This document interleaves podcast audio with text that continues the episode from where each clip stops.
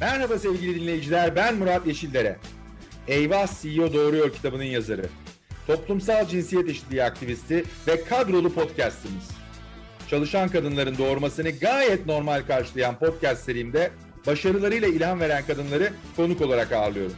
Şimdi sıkı durun. Türkiye'nin ilk %100 cinsiyet eşitliği garantili podcastinin bu haftaki konuğu Gülseren Onanç. Gülseren Hanım hoş geldiniz. Hoş bulduk Murat Bey. Ee, sizi podcastimizde ağırlamak büyük mutluluk. Ee, üst düzey profesyonel bir kariyerin ardından girişimcilik, eş zamanlı olarak siyaset ama zannediyorum en çok bizim sizi tanıdığımız e, özellikle toplumsal cinsiyet eşitliği konusunda e, bir sivil toplum aktivisti olmanız. Bugün de bunların hepsini tek tek üzerinden geçip konuşmayı arzu ediyorum. Teşekkür ederim. Evet benim hayatımı tek bir kelimeyle tariflemek istersek herhalde bu aktivizm olur. Yani yaşantıma en büyük anlamı orada bulduğumu söyleyebilirim. Ee, ama birkaç cümlede gene başta özellikle bu girişimcilik kısmını da ben önemsiyorum. Ee, çünkü hani siz de toplumsal cinsiyet eşitliği e, etrafında yapılan birçok çalışmanın hatta bu anlamdaki e, tartışmaların etrafında kadının ekonomik bağımsızlığını kazanması da var. Bu anlamda siz kendiniz e, girişimciliğe, e, profesyonellikten girişimciliğe geçerken bir yandan da e, yanılmıyorsam Kagiler'in kurucuları arasında yer aldınız. Doğru, evet. Sonra bir dönem başkanlığını da yürüttünüz. Evet. Peki orada aslında şunu merak ediyorum. Şimdi Kagider 2000'li yılların başında kurulduğunda Türkiye'de kadın e, girişimcilerin oranı yüzde 4, 4.4 civarında. Bugün geldiğimiz noktada bu oran yüzde 14'e yükselmiş. Yani aradan geçen 20 yılda aslında 3 e, kattan fazla oransal olarak bir artış e, söz konusu. E, bu 20 yılda elde edilen mesafeyi siz e, Kagider e, de e, o lensle de bakarak yeterli görüyor musunuz? Neler daha farklı yapılabilirdi veya nerelerde en büyük engellerle karşılaşıyoruz kadın girişimcilerin sayısını arttırırken? Ee, evet 20 yıl oldu biz Kagider'i 36 diğer arkadaşımla beraber kurmaya karar verdiğimizde. Bu yıl 20. yılını kutlayacağız. Ee, hatta geçenlerde bir arama toplantısı yaptık. Geldiğimiz yerden bir sonraki 20. yılı nasıl planlayalım diye. Ee, itiraf edeyim e, ben geldiğimiz yerden e, çok da memnun değilim. Yani aslında hani bir arpa boyu yol gittik diyebilirim. Ee, bu gelişim benim hayal ettiğim gelişimin çok çok gerisinde. Biz e, iki, 2002'de e, kurduğumuzda e, Kagider'i söylediğiniz rakamlar civarındaydı. Evet, e, Türkiye'de iş gücüne katılım ki e, kadının iş gücüne katılımıyla kadın girişimciliği arasında doğrudan bir ilişki vardır. Çünkü e, kadın önce bir iş dünyasıyla tanışır, oradan bir network'ünü, kendi yetkinliklerini geliştirir e, ve daha sonra e, girişimciliğe adım atar. Bizim e, tariflediğimiz en azından katma değerli e, kadın girişimciliği süreci böyle oluyor. E, bu iki rakam, kadının iş gücüne katılımı ve kadın girişimciliği birbiriyle çok iç içedir. E, bu oranlar 2002 civarlarında aşağı yukarı yüzde 21-22 civarındaydı. Şu anda e, şu anda resmi rakamlar yüzde 28 olduğunu söylüyor. Geçenlerde e, Disk'in yayınladığı e, iş gücüne katılım e, rakamı ise yüzde 17'ler civarındaydı. E, evet e, bir pandemi süreci yaşadık ve bu hem Türkiye'de hem dünyada kadının iş gücüne katılımı önünde e, çok büyük bir set çekti, e, bir gerileme yaşattı. Hmm, bir ekonomik krizin ortasındayız, evet doğru. Ama geldiğimiz nokta e, şu anda hmm, neredeyse hani bir arpa boyu sadece yol gittiğimizi söylüyor 20 yıl içinde. Evet, sivil toplum olarak biz hem kadın hareketi hem onun içinde yer alan oyuncular, biz Kagider olarak ve diğer e, farklı alanlarda mücadele veren kadın e, kuruluşları e, önemli bir mücadele veriyoruz. Hem e, sivil alanda hem e, siyasette baskı yapmak anlamında hem uluslararası ilişkilerimiz anlamında hem de sokakta diyeyim. Ama karşımızda o kadar güçlü bir sistem var ki e, bu güçlü sistemi işte ancak e, erkekleri de yanımıza alarak e, e, yenebileceğimize inanıyorum. O yüzden sizin bu başlattığınız e, yolculuğu yani bir kadın hakları ya da toplumsal cinsiyet aktivisti olarak kendinizi tariflemenizi, e, bu doğrultuda burada bir podcast yapmanızı e, çok değerli buluyorum. E, doğrusunu isterseniz daha 20 yıl içinde geldiğimiz yerden önümüzdeki 20 yıl içerisinde çok daha fazla yol gitmemiz gereken bir süreci geçirdik. Relatifli ilerlemedik diyebilirim. Hatta dünya ilerlerken biz onlarla relatif olarak baktığımızda geri kaldık bile diyebilirim. Çok teşekkürler öncelikle nazik sözleriniz için. Bu girişimcilik tarafında aslında iki tane e, perspektifi de gene paylaşıp sizin görüşlerinizi almak isterim. Bir tanesi e, diskin e, değerlendirme kriterlerini çalışmasının arkasındaki şeyi bilmiyorum ama e, zaman zaman benim e, şöyle bir e, iddiam var. E, TÜİK'in açıkladığı e, istatistiklerin içinde e, özellikle tarımda, aile işlerinde yer alıp hiçbir sosyal güvenliğe tabi olmayan kadınlar da e, çalışma gücüne girmiş olarak e, sayılıyor. Aslında onları arındırdığınızda neredeyse TÜİK'in rakamlarında olduğu gibi beş kadından bir tanesinin iş hayatında olduğunu e, görüyoruz. Risk'in e, raporladığı gibi. E, ikinci perspektifte e, biraz da sizin bahsettiğiniz hani e, salgının e, yıkıcı e, etkilerini yaşadı e, özellikle e, kadınlar e, farklı şekillerde sorumlulukların e, onlara yüklenmesi e, ve hem işte hem de e, evde o basınç altında e, mücadele etmek durumunda kaldıkları için. Fakat girişimcilik tarafında enteresan bir başka istatistik var. Türkiye özelinde bakarsanız aslında kapanan iş yerlerinde erkeklerin sahip olduğu iş yerlerinin kapanma sayısı ve oranı daha yüksek kadınlarla karşılaştırıldığında. Burada acaba kadınların yılmazlığı, dirayeti ya da eş zamanlı birçok şeyi yapma konusunda e, gösterdiği maharet mi var sizce e, böyle bir istatistiği açıklamak açısından? Ya kesinlikle yani bir varoluş mücadelesi aslında bizimkisi. Ee, bunu hem aileye karşı hem kendimize karşı hem toplumuza e, karşı bir varoluş e, mücadelesi olarak görebilirsiniz. Sadece iş yaşamında da değil, yani aile yaşamında da böyle. İşte bu sağlık sektöründe de gördünüz bunu.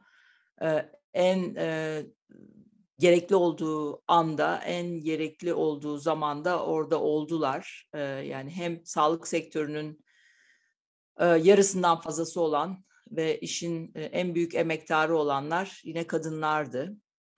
Ee, evet, katılıyorum size. Peki girişimcilikten aslında birazcık e, yavaş yavaş ikisini birbirinden ayırmak da bence pek mümkün değil ama sizin e, siyaset ve onun paralelinde de sivil toplumdaki aktivizminize e, gelmek istiyorum. E, bir belki şöyle hani çok damardan bir şeyle başlayalım. O da e, ben e, pozitif ayrımcılığın hatta ayrımcılığın yapılması gerektiğini düşünenlerdenim. E, hani bugüne geldiğimiz durum aslında bu ayrımcılığın erkekler lehine e, yapılmasının sonucu. E, aynı şey kadınlar lehine yapılmadan da ben bunun normalleşemeyeceği düşüncesindeyim.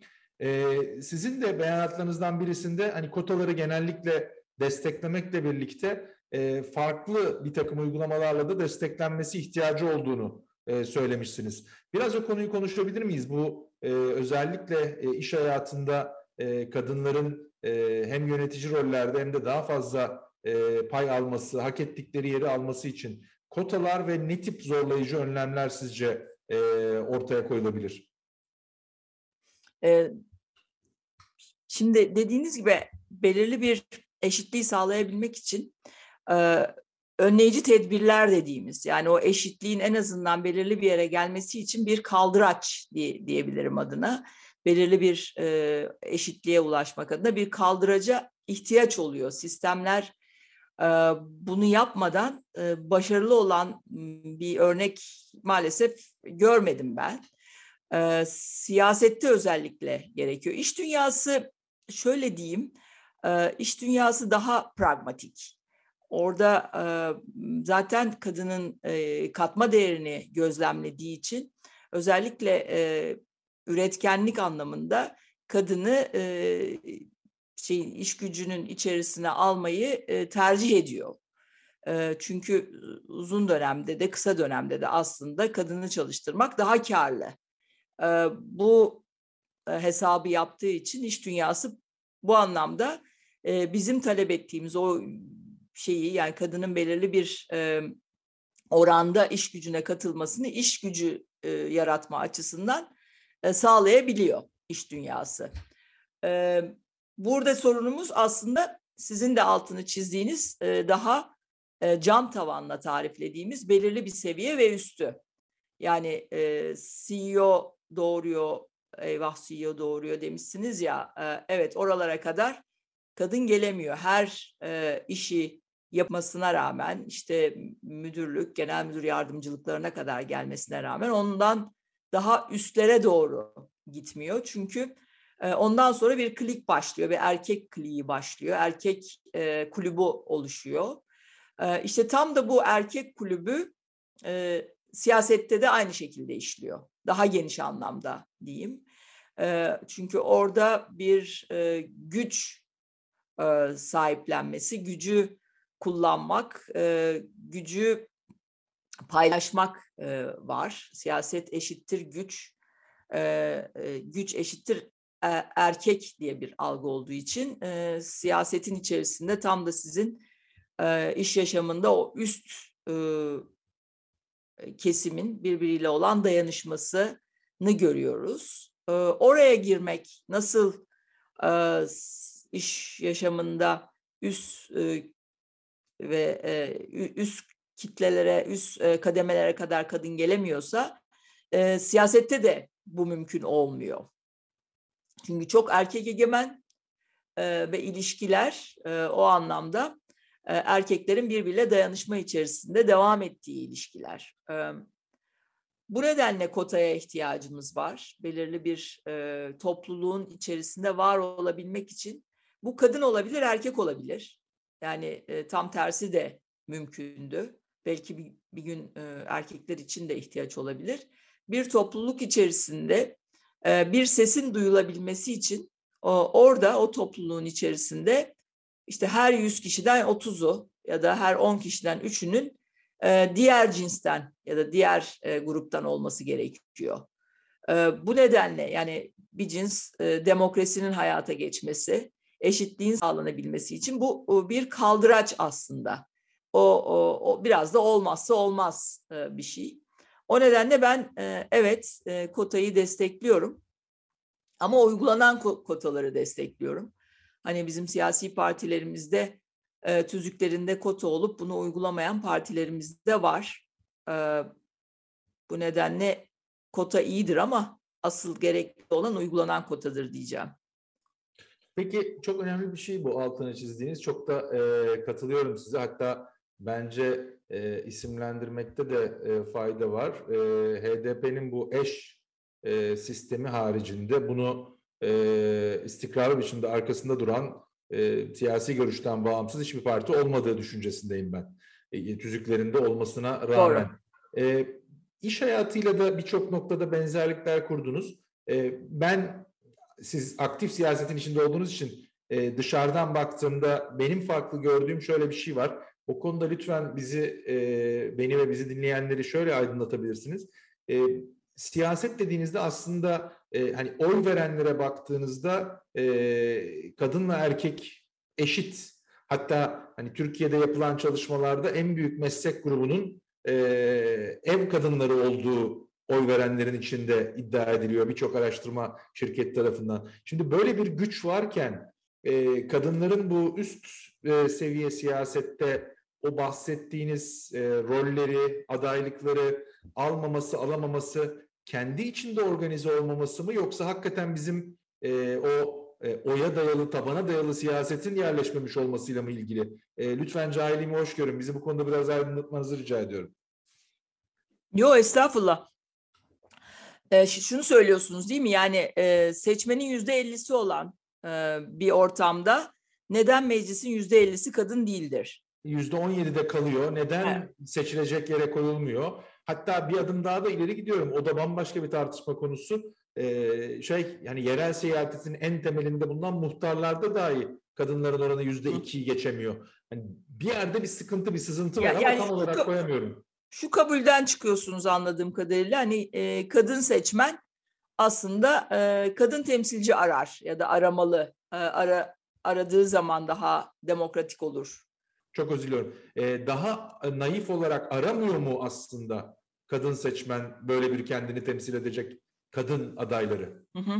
İşte e, Türkiye'deki partilerin çalışma biçimi, partiler kanunu, e, seçim kanunu e, bu farklılığı yani kadın seçmenin kendi oy vermek istediği kadın ya da erkek e, temsilciyi seçememesinden kaynaklanan partilerin kendi adaylarını daha doğrusu partilerin bütününün bile değil e, başkanının ve çevresindeki erkeklerin diyeceğim e, verdiği temsilciler e, listesine oylama yapılır aslında bizde. Yani siz e, İstanbul ikinci bölgedesiniz zannediyorum. İstanbul ikinci bölgede m, 35 tane milletvekili çıkar. Siz bunların kaçını tanırsınız? Muhtemelen hiçbirini. Heh, hiçbirini tanımazsınız. E, dolayısıyla burada aslında özünde sistemi sorgulamamız e, gerekiyor. E, bunun e, seçmenin kendi e, iradesini e, kendi oyuna yansıtabileceği bir e, seçim sisteminin e, gelmesi. Siyasi partilerin bu doğrultuda yani demin sizin söylediğiniz e, seçmenin eğer yüzde ellisi kadınsa neden adayların yüzde ellisi ya da meclisin yüzde ellisi kadın değildir'e e, cevap orada e, benim koyduğum e, aday listesini zaten oyla, oylatıyorsam ve buna herhangi bir itiraz gelmiyorsa ben de burada e, herhangi bir e, kısıt e, gözetmiyorum. E, ben de burada e, benim o e, erkek kliğimin içerisine giren kişileri adaylaştırıyorum. Bunun, bunun için de e, önümde herhangi bir engel görmüyorum. Ama öte tarafta şuna katılıyorum size. Bu akıllı bir strateji midir? Yani özellikle şimdi muhalefet partisi için konuşalım. Ben muhalefet partisi içinde yer aldım. Onun için siyasete girdim. Muhalefet yapmak üzere siyasete girdim. Toplumsal cinsiyet eşitliğinin sesi olayım diye girdim. Onun için siyaset yaptım. Dolayısıyla bu akıllı bir şey midir? Yani daha çok kadın aday koymak daha çok oy getirir mi sorusunu belki sormamız gerekiyor. Bana göre getirir. Yapılan bazı araştırmalar kadın siyasetçilerin erkek siyasetçilere göre daha güvenilir olduğu algısı var seçmen nezdinde. Yani kadınların e, herhangi bir yolsuzluğa karışmayacağı, e, daha çok toplumsal projelerin içinde olacağı yetkisini, sorumluluklarını toplumsal e, güveni sağlamak, toplumsal projeleri desteklemek üzere kullanacağına ilişkin e, araştırmalar var. Tür- Türkiye'de yapılmış. E, dolayısıyla seçmenin karşısına e, güvenilir, e, işte herhangi bir yolsuzluğa karışmayacak olduğu algısı zaten baştan var olan yetkin e, bir kadın profili koyduğunuzda e, sizin oy e, kazanma potansiyeliniz, şansınız daha da artacaktır. Aslında bu akıllı da bir stratejidir. Yani dolayısıyla sadece e, demokratik bir talep değildir bu. Aynı zamanda e, si- siyaset e, sistemi için, siyasi partiler için akıllı bir stratejidir. HDP örneğini verdiniz. HDP e, bugün 6,5 milyon oyla en az e, yüzde 10 barajını geçen birkaç partiden biri olmuşsa bunun altında yatan en önemli stratejilerden bir tanesi kadınla erkekle hem başkanlığı hem ondan sonraki bütün kademeleri paylaşıyor olmasındandır. Ama ne yazık ki e, diğer partiler bu e, HDP örneğini örnek almadılar. bunu başarılı bir örnek olarak algılamadılar. Bunu uygulamayı seçmediler. Peki bu noktada e, biraz da şeyi sormak istiyorum. Siz e, mecliste Kadın Erkek Fırsat Eşitliği Komisyonu'nun kurulmasında da öncü rol oynadınız. Doğru. Orada bu bahsettiğiniz e, kadın milletvekillerinin e, daha e,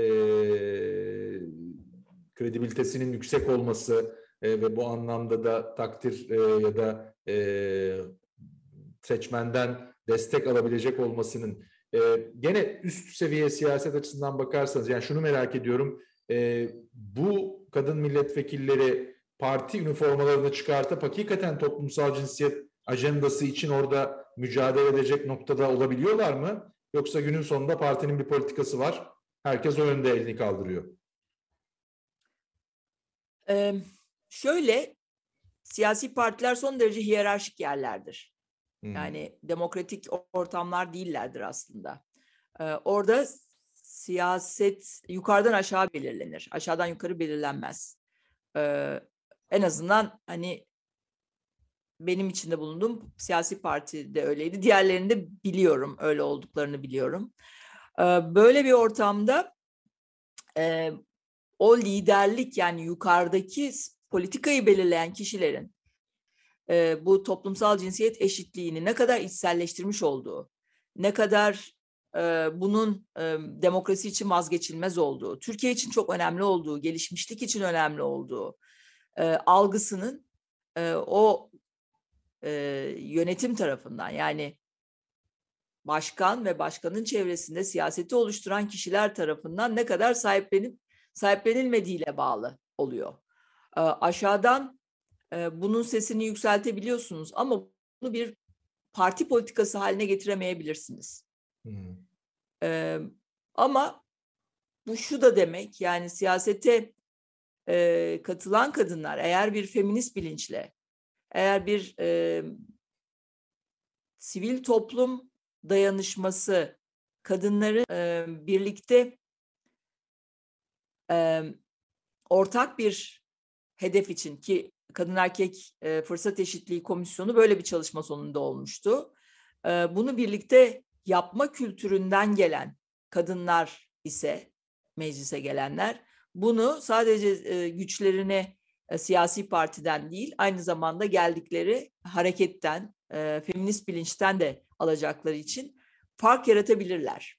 Benim iddiam aslında kadın hareketinin kendi temsilcisini, kendi temsilcilerini siyasetin içine taşıyabilmesidir. Çünkü siyasi partilerin kendi iradeleriyle seçilen kadınlar sonuçta yine o, başkanın, o partinin politikalarının içinde kısıtlı kalıyorlar. Onların iki dudağın arasında sınırlı kalabiliyorlar. Oysa gücünü, sözünü tabandan alan, kadın hareketinden alan, onun içinden gelmiş, onunla dayanışmayı bilen e, kadın temsilcilerin siyasette fark yaratacağına inanıyorum. Yani aslında siz konunun sadece cinsiyet değil, e, bu bahsettiğiniz e, kadın hareketinin dinamiklerini de bilen ve onlarla birlikte e, siyasi kariyerde yükselmiş insanların etkinliğinin artmasıyla daha farklı bir yere gideceğini söylüyorsunuz. Ben kadın içinde kadın içinde erkek içinde bu bunu savunuyorum. Doğru. Yani e, işte Böyle mesela siz mutlaka önemli ama e, hani yetkinliği çok özür diliyorum sözünüzü kesin yetkinlik konusunda tamamen sizinle hemfikirim. Sadece e, hani kadın hareketinin içinden gelen dediğinizde daha da dar bir e, sanki gruba e, siz işaret ediyorsunuz gibi hissettim. Onun için sormak istedim. E, kadın hareketi o kadar dar değil. Hani sizin söylediğiniz kadar. Ama e, geniş olduğu kadar da kendini siyasette temsil e, etmediğini düşünen bir grup. Çünkü sözümüzü e, orada taşıyan bazı arkadaşlarımız olsa da bizim temsilcilerimiz e, değiller onlar. Ve dediğiniz gibi işte demin söylediğim gibi siyaset, üst siyaset sizi sınırlayabiliyor. E, aklıma şöyle bir şey geldi. Siz yarın e, diyelim ki e, siyasetin içine girdiniz e, ve bir parti çatısı altında e, mecliste görev alsanız e, sizin duruşunuz, söyleminiz çok değerli olacaktır. Yani e, sizin bu bilincinizle Hani kendinizi toplumsal cinsiyet aktivisti tarifleyen bir erkek olarak da orada siz fark yaratabileceksiniz. Bu nedenle sadece biyolojik kimlik değil, aynı zamanda e, sizin sahip olduğunuz, savunduğunuz feminist bilinç de önemlidir.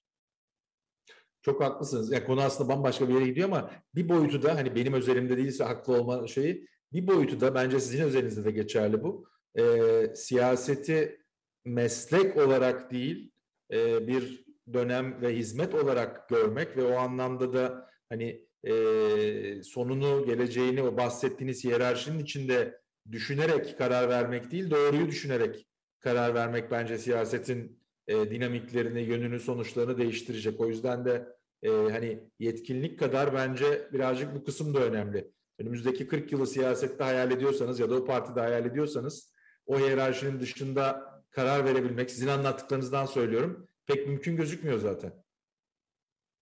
E, evet, yani bütün o sistemi değiştirmek gerekiyor. Peki sizin söylediğinizden ben varsayımsal soru pek e, sormamaya çalışıyorum ama bir konu merakımı celbetti. Şu anda da hatta e, gündemde sizin hassas olduğunuz konulardan bir tanesi İstanbul Sözleşmesi konusu. Hepimizin hassas olduğu konulardan bir tanesi. Etrafındaki tartışmada aslında bunun Cumhurbaşkanlığı kararı değil, e, meclisin ancak böyle bir e, kararı verebileceği yönünde. Demin bahsettiğiniz çerçevede e, sizin gözlemeniz bu konu meclise gelse idi ya da gelse sizce bu kadar kolay çıkabilir miydi o karar? Kesin çıkmazdı. Eğer zaten Tayyip Erdoğan çıkacağını düşünseydi sadece Cumhur İttifakı'nın oy, oylarıyla bunu getirirdi zaten. Hani hmm. bir şekilde meclise getirirdi. Ben AK Parti'nin içindeki kadın milletvekillerinin de İstanbul Sözleşmesi'nden çıkılmaması yönünde bir beyanatları olduğunu biliyorum. Yakın tanıdıklarım var. Bu anlamda AK Parti'nin kendi içinde bile bir konsensus yoktu. Peki, şimdi güncele ve sizin şu anda tutkunuzu daha da e, farklı bir boyuta taşıdığınız ses e, kadın ve eşitlik e, platformuna gelmek istiyorum. Eşitlik ve dayanışma. E, eşitlik ve dayanışma platformu özür diliyorum. Eşitlik ve dayanışma platformuna. E, ee, biz aslında şöyle netleştirmemiz gerekiyor. Ee, özür diliyorum. Ee, Ses Eşitlik Adalet Kadın platformu bir haber e, platformu, haber sitesi. Bunu dört yıl önce e, benim girişimle kurmuştuk. Sonra bu sadece bir platformdu, bir dijital platformdu. anlatırım birazdan neden kurduğumuzu. Ama daha sonra bir yıl sonra derneği kurduk. Dernek Ses Eşitlik ve Dayanışma Derneği. o yüzden böyle bir platform mu, dernek mi karmaşası oluyor anlıyorum. Biz bir derneğiz. Onun altında bir yayın, dijital yayın platformumuz var. E, isterseniz birazcık o şeyi hani gelişimi o dört yılın gelişimini konuşalım. E, ve hani bu anlamda e, buradan bizi dinleyenleri de e, derneğin ya da platformun e, internet sitesine de yönlendirelim. Çünkü çok farklı konuda hakikaten e, hem yapılmış çalışmalar hem fikirler üretilmiş. Mesela en son benim e, şey yaptığımda e, ülkemi ben yönetsem diye kadınlara yönelik bir kampanya başlatmışsınız. E, böyle bir hashtagle. E, mesela bu çok değerli çünkü son iki yıl bize gösterdi ki aslında e, hani gene burada kadın iyidir ya da erkek kötüdür anlamında değil ama dünyadaki salgını daha yöneten ülkelerin hemen hemen tamamının devlet, hükümet başkanları kadınlar. dolayısıyla demek ki burada öğrenilecek bir konu var. ve o ülkeyi ben yönetsemin birkaç tane de ben mesajları da şöyle bir okuduğumda hakikaten çok önemli, çok değerli ama o kadar da aslında bakarsanız basit ve hepimizin e, ya bunu niye düşünmüyoruz diye e, hatırladığı şeyler e, paylaşılıyor. E, birazcık platform hakkında ve sonra da dernekleşen yapı hakkında bize bilgi aktarır mısınız? Murat Bey, bizim bu toplumsal cinsiyet eşitliğini e, nasıl sağlarız sorusunun bir tane cevabı var. Ve bu hep öyle gelir. E, adı da zihniyet değişimi. Yani hep deriz ki önemli bir zihniyet değişimine ihtiyacımız var. Ee, bu zihniyet değişimini nasıl yapacağız? Asıl e, cevaplamamız gereken soru bu. E, çünkü karşımızda çok güçlü bir sistem var. Patriarkal bir sistem var. Yani siyaset ona hizmet ediyor. E, diğer establishment'lar yani din ona e, hizmet ediyor. E, karşımızda ki bu patriarkal sistem mücadele etmemiz için düşünsel bir farkındalığa ihtiyaç var. Yani e, bazı şeyleri zaten hiç sorgulamadan kabul etmek zorunda kaldığımız bir e, sisteme doğuyoruz zaten.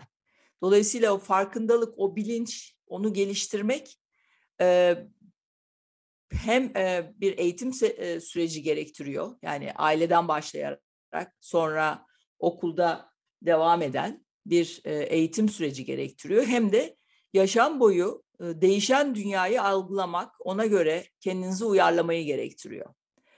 E, özellikle sosyal medyanın da gelişmesiyle, dijital medyanın da gelişmesiyle o kadar farklı bir bilgi bombardımanıyla karşı karşıyayız ki aslında e,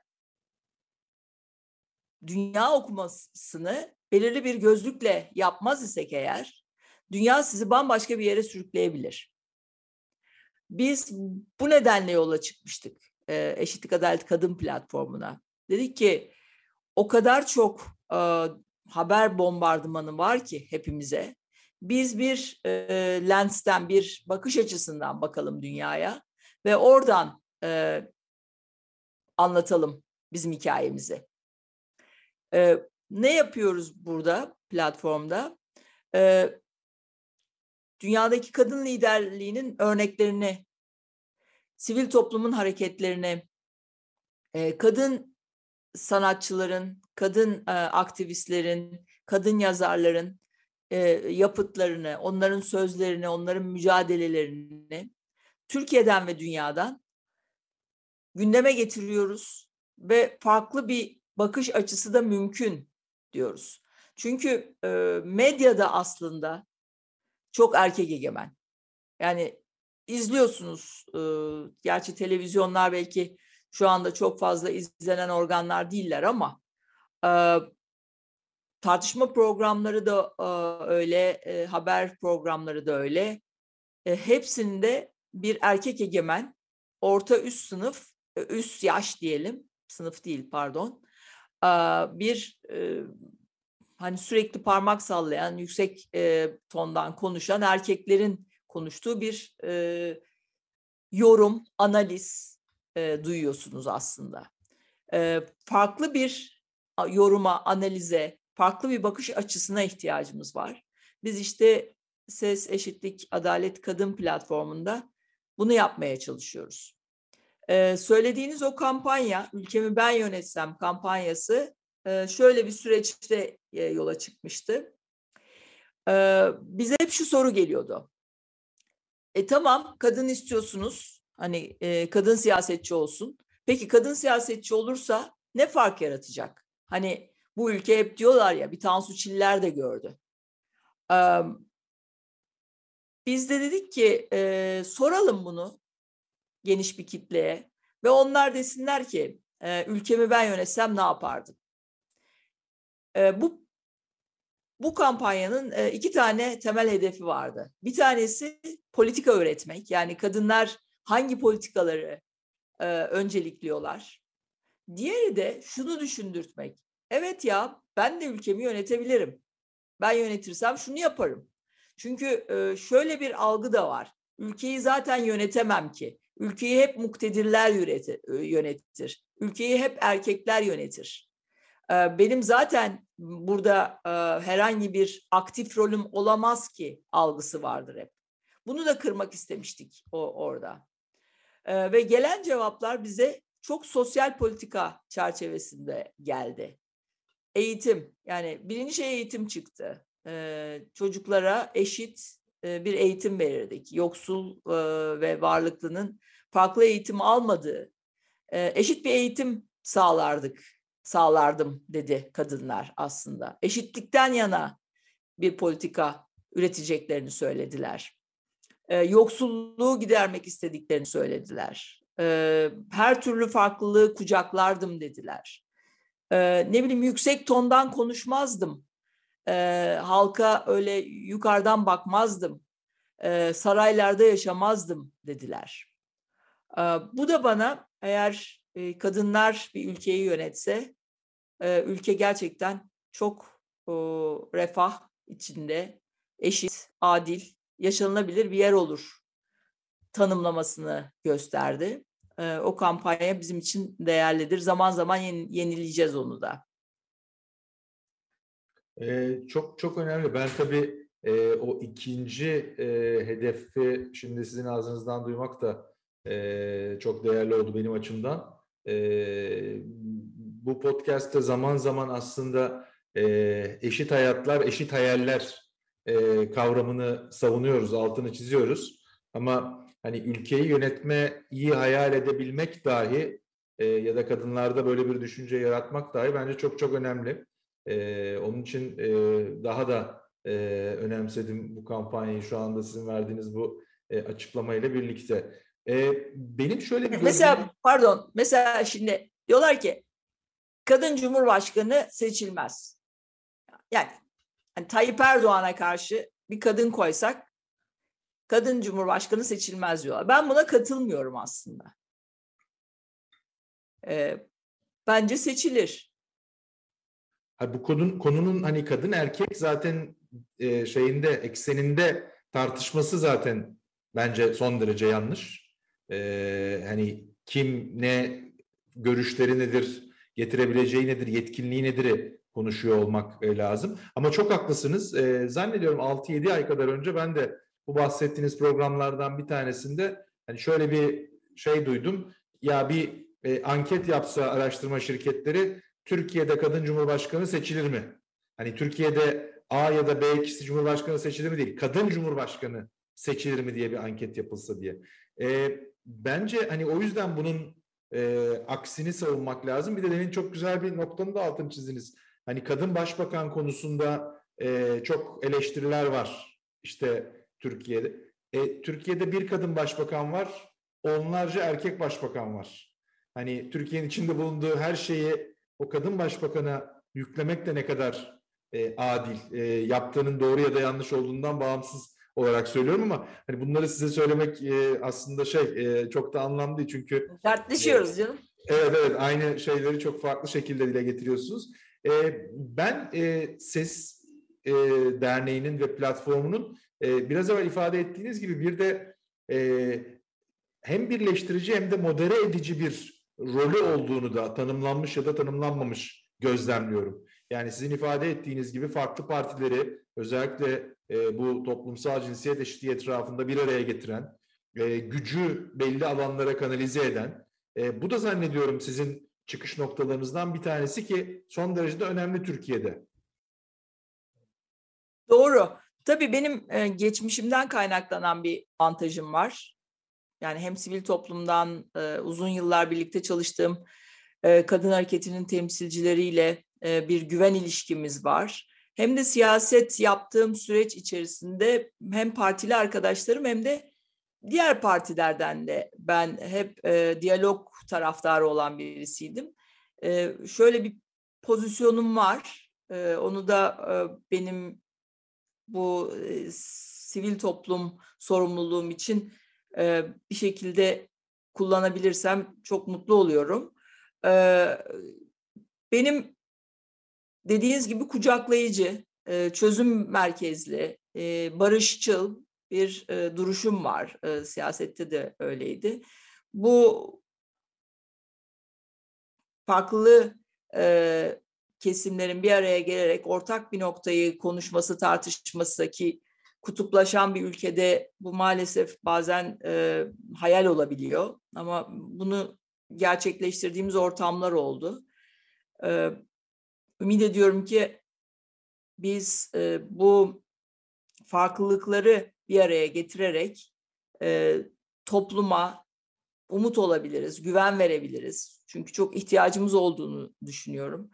En büyük eksiklerimizden bir tanesi kendimize, toplumumuza, e, komşumuza, e, çalıştığımız şirkete, partimize, e, neye bağlıysak ona olan güven eksikliğimiz.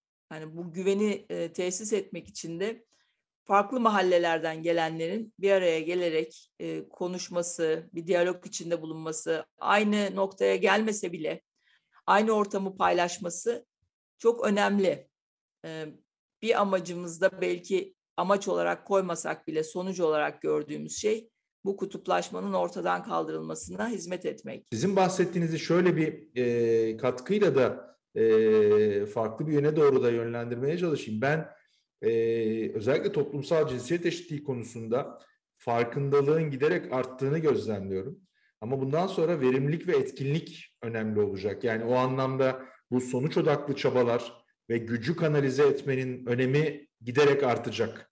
Yani geniş kitlelere belli mesajları sadece vermek değil, sizin bahsettiğiniz gibi hem farklı görüşte ama aynı görüşte olanların da gücünü bir araya getirip yani e, benim e, kurucular arasında olduğum erkeklere toplumsal cinsiyet eşitliği savunusu yapan yanındayızın da çıkış misyonunda böyle bir şey var. Yani e, aynı konuda benzer görüşleri olan e, inisiyatiflerin, derneklerin, e, vakıfların da bir arada olup e, etki alanlarını arttırması, güçlendirmesi de bence önemli. Aksi takdirde ayrı ayrı inisiyatifler, ayrı ayrı şeylerde ayrı ayrı e, mesajları dillendiriyor. Ama bunların yüzde 80-90 aynı şeyler.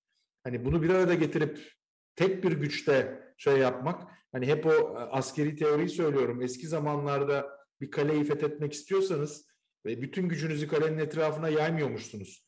Kalenin zayıf olduğu yere gücünüzün büyük kısmını koyup oradan içeriye girmeye çalışıyorsunuz. Yani o anlamda da antitezin zayıf olduğu noktayı sizin güçlü tezlerinizle e, yıkmanız, geçmeniz çok daha kolay oluyor. Bu çerçevede de hani sizin o iş hayatından, girişimcilikten gelen sonuç odaklı yaklaşımınızı da sadece e, uzlaştırıcı nokta değil, e, önemsiyorum. Ben sivil toplumun önümüzdeki dönemde e, bunun daha büyük bir önem kazanacağı inancındayım.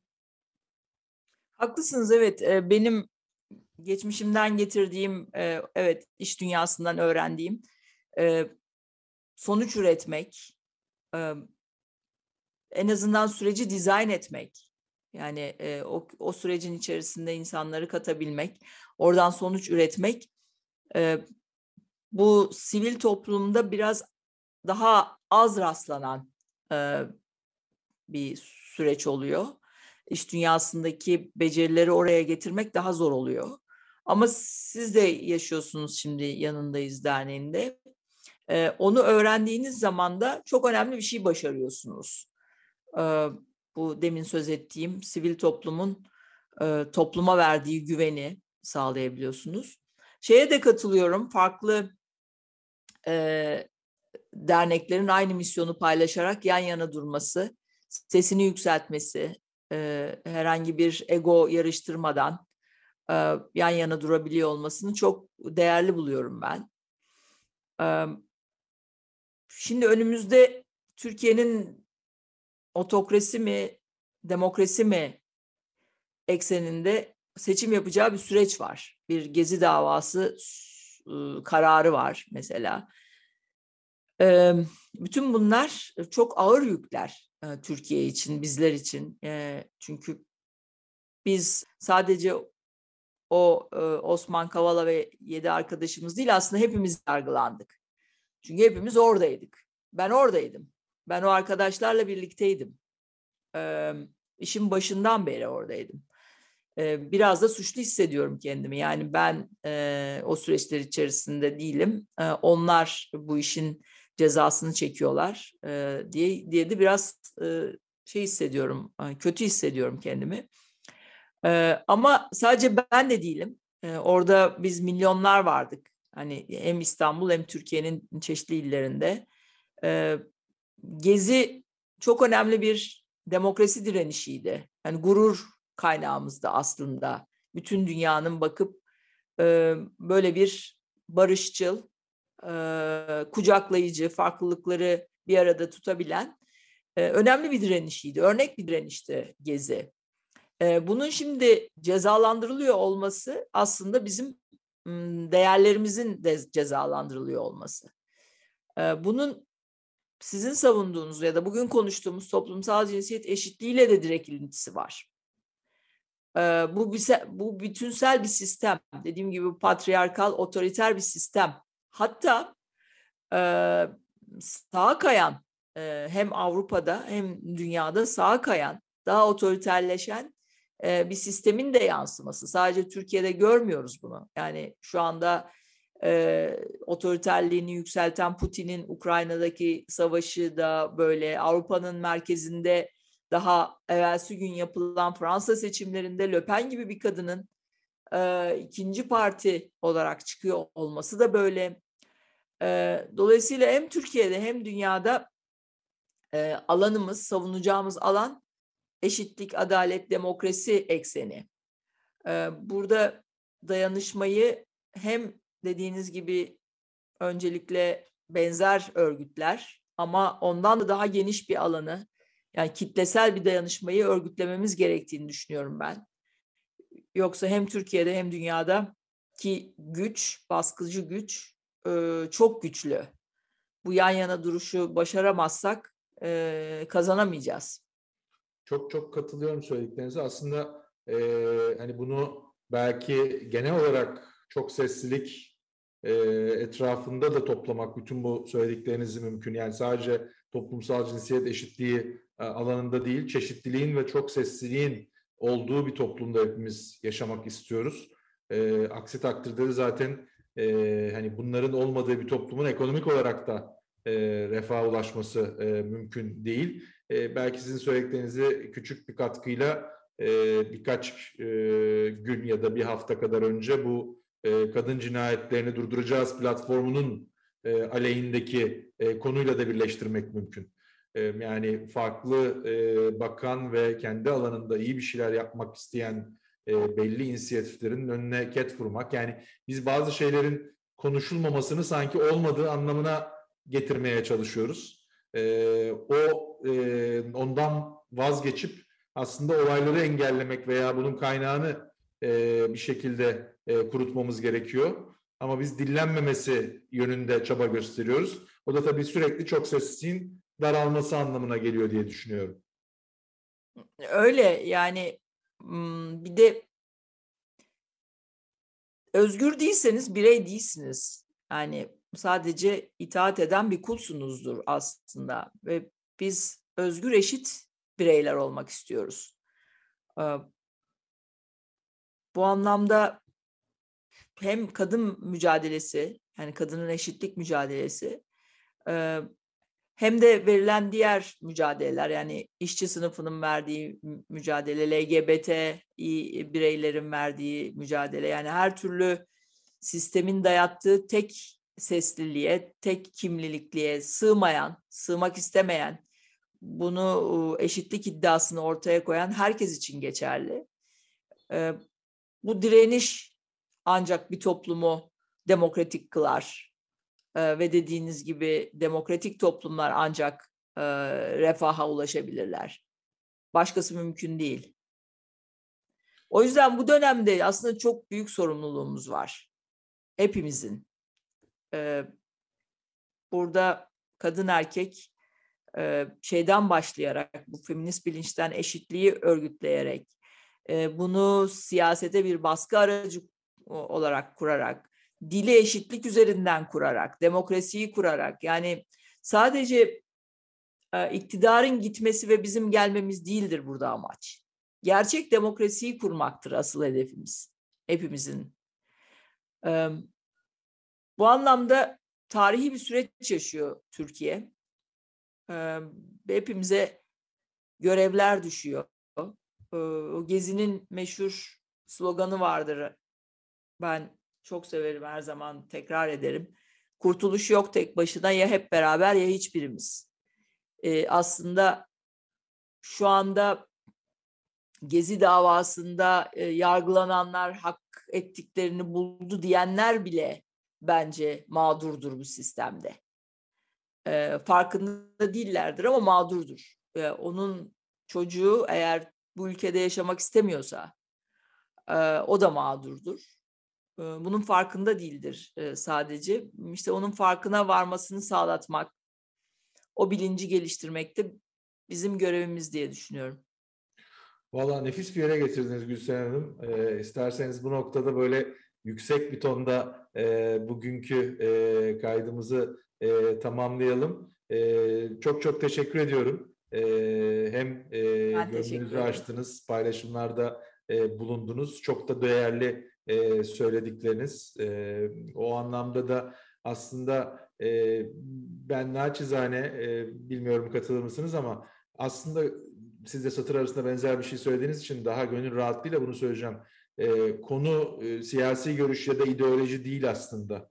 E, hani hangi görüşün şeyde olduğundan daha bağımsız başka bir şey konuşuyoruz. E, bir ülkenin bu anlamda iyileşmesi, e, çeşitliliğe doğru gitmesi, e, görüşlerin özgürce dile getirilebilmesi. E, ondan sonra o uzlaşı içinde e, ortak bir takım şeyleri bulabilmek daha kolay olacak. E, biz ise o özgürleşmeyi daraltarak e, sıkıntıyı aslında büyütüyoruz. Kolaylaştıracağımızı düşünerek diyorum. E, bilmiyorum katılır mısınız son söz olarak? Evet yani özgür olabildiğimiz ölçüde demokratız, gelişmişiz. Özgürlüktür asıl farklılıkları yaratan, ya girişimciliği yaratan, yeniden baştan neden Türkiye'de kadın girişimci yok? Aslında genel girişimci de. Yani sadece kadın girişimci Doğru. demeyelim.